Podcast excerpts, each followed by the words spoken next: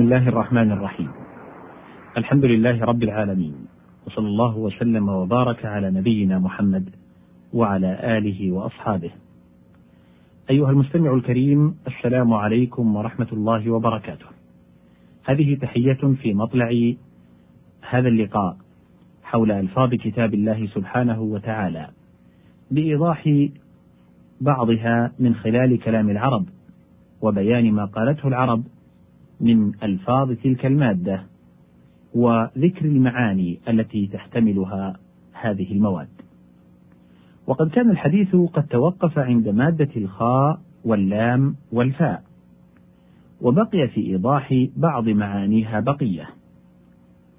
فقد قالوا سكت الفا ونطق خلفا أي رديئا من الكلام. وفي الحديث يحمل هذا العلم من كل خلف عدوله. والخلف أن يجيء كل واحد موضع الآخر.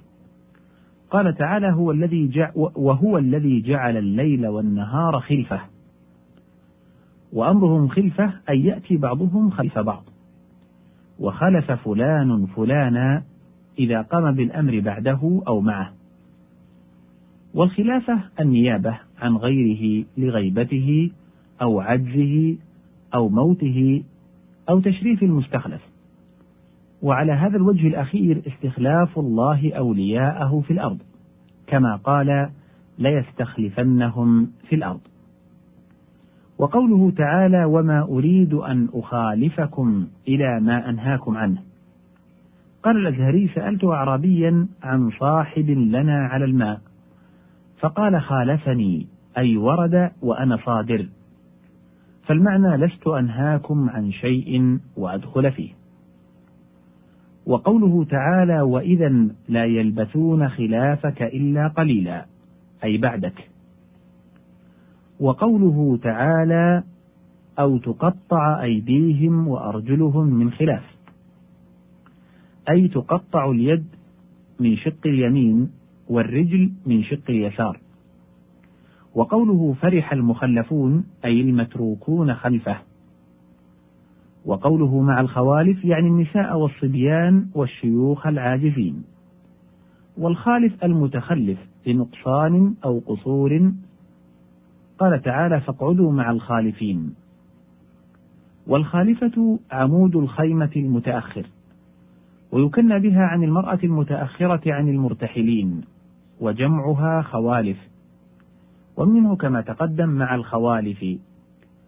ولا يجوز أن تكون الخوالف جمعا لخالف وهو الرجل غير النجيب لأن فاعل الوصف لا يجمع على فواعل في العقلاء إلا ما شذ من قولهم فارس وفوارس وناكس ونواكس ووجدت الحي خلوفا أي تخلفت نساؤهم عن رجالهم. والخلف أيضا حد الفأس الذي يكون إلى جهة الخلف وهو ما تخلف من الأضلاع إلى ما يلي البطن. وشجر الخلاف كأنه سمي بذلك لأنه يخالف مخبره منظره. وقوله عليه الصلاة والسلام لخلوف فم الصائم يريد تغيره يروى بضم الخاء وهو أشهر وبفتحها وهو مصدر. يقال خلف فوه يخلف خلوفا إذا تغير.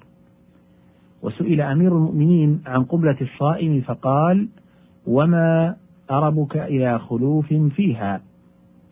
ومنه نومة الصبح مخلفة للفم. وقوله تعالى أخلفني في قومي أي كن خليفتي فيهم. ولما كان الاختلاف بين الناس في القول يقتضي التنازع والجدال عبر به عن المنازعة والمجادلة. قال تعالى فاختلف الأحزاب من بينهم. وقوله وإن الذين اختلفوا في الكتاب. يجوز أن يكون من الخلاف. نحو كفيت بمعنى اكتفيت. وقيل لأنهم أتوا فيه بخلاف ما أنزل الله. وقوله تعالى لاختلفتم في الميعاد. يجوز أن يكون من الخلاف أو من الخلف. والخلف المخالفة في الوعد. يقال أوعدني فأخلفني وفي صفة المنافق إذا وعد أخلف. قال تعالى ما أخلفنا موعدك. وأخلفت فلانا وجدته مخلفا نحو أحمدته. والإخلاف أن يسقى واحد بعد آخر. وأخلف الشجر اخضر بعد سقوط ورقه. وأخلف الله عليك أي أعطاك خلف ما ذهب منك. وأخلفه عليك أي كان لك منه خليفة. وأخلف الجمل إذا زاد على سن البزول. يقال له مخلف أو مخلف عام أو عامين وبازل عام أو عامين. والخليفة الخلافة. قال عمر رضي الله عنه لولا الخليفة لأذنت. أي لولا شغلي بها لا أن الأذان ينقصه كما يظن بعض الجهلة. والخلافة بالفتح الجهل. يقال ما أبين الخلافة في وجهه.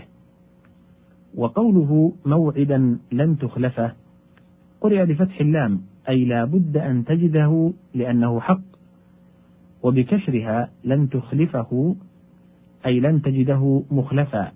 نحو لن أحمده أي لن أجده محمودا. وقال عليه الصلاة والسلام في الكعبة وجعلت لها خلفين أي بابين الخاء واللام والقاف. قوله تعالى في سورة البقرة خلقكم أي اخترعكم وأوجدكم وأصل الخلق التقدير المستقيم ويستعمل في إبداع الشيء من غير أصل ولا احتذاء. كقوله خلق السماوات والأرض. ومثله بديع السماوات والأرض. وإذا كان بمعنى الإبداع فهو يختص بالباري تعالى. ولذلك فرق بينه وبين غيره في قوله تعالى أفمن يخلق كمن لا يخلق؟ ويستعمل في إيجاد شيء من شيء. قال تعالى خلقكم من نفس واحدة. والخلق لا يطلق في الإنسان إلا بأحد معنيين. أحدهما التقدير كقول زهير ولأنت تفري ما خلقت وبعض القوم يخلق ثم لا يفري. يقال خلقت الأديم أي الجلد أي قدرته. ولا يطلق ذلك عليه إلا بقيد نحو فلان يخلق الأديم والثاني بمعنى الاختلاق وهو الكذب قال تعالى وتخلقون إفكا. يقال خلق علي واختلق. وقولهم هو خليق بكذا أي حقيق به كأنه مخلوق فيه. ونحوه هو مجبول على كذا ومدعو إليه من جهة خلقه. ويقال خلق الثوب وأخلق إذا بلي فهو خلق ومخلق وأخلاق كرمة. قال الراغب وتصور من خلوقة الثوب الملاسة فقيل جبل أخلق وصخرة خلقاء والخليقة الخلق ومنه هم شر الخليقة والخليقة أيضا بمعنى الخلق. قال زهير ومهما يكن عند امرئ من خليقة وإن خالها تخفى على الناس تعلمي. وتخلق بكذا أي أظهر خلاف خلقه نحو تحلم أي تكلف الحلم. ومنه الحديث من تخلق للناس بما يعلم الله أنه ليس من نفسه شانه الله. ومنه قول سالم ابن وابصة يا أيها المتحلي غير شيمته إن التخلق يأتي دونه الخلق والخلوق ضرب من الطيب قيل هو زعفران يخلط به طيب غيره. هنا ينتهي الحديث عن هذه المادة. وبه ينتهي الحديث في لقائنا هذا. أسأل الله أن يجمعنا في لقاء تال بإذن الله. حتى ذلكم الحين أشكر استماعكم والسلام عليكم ورحمة الله وبركاته.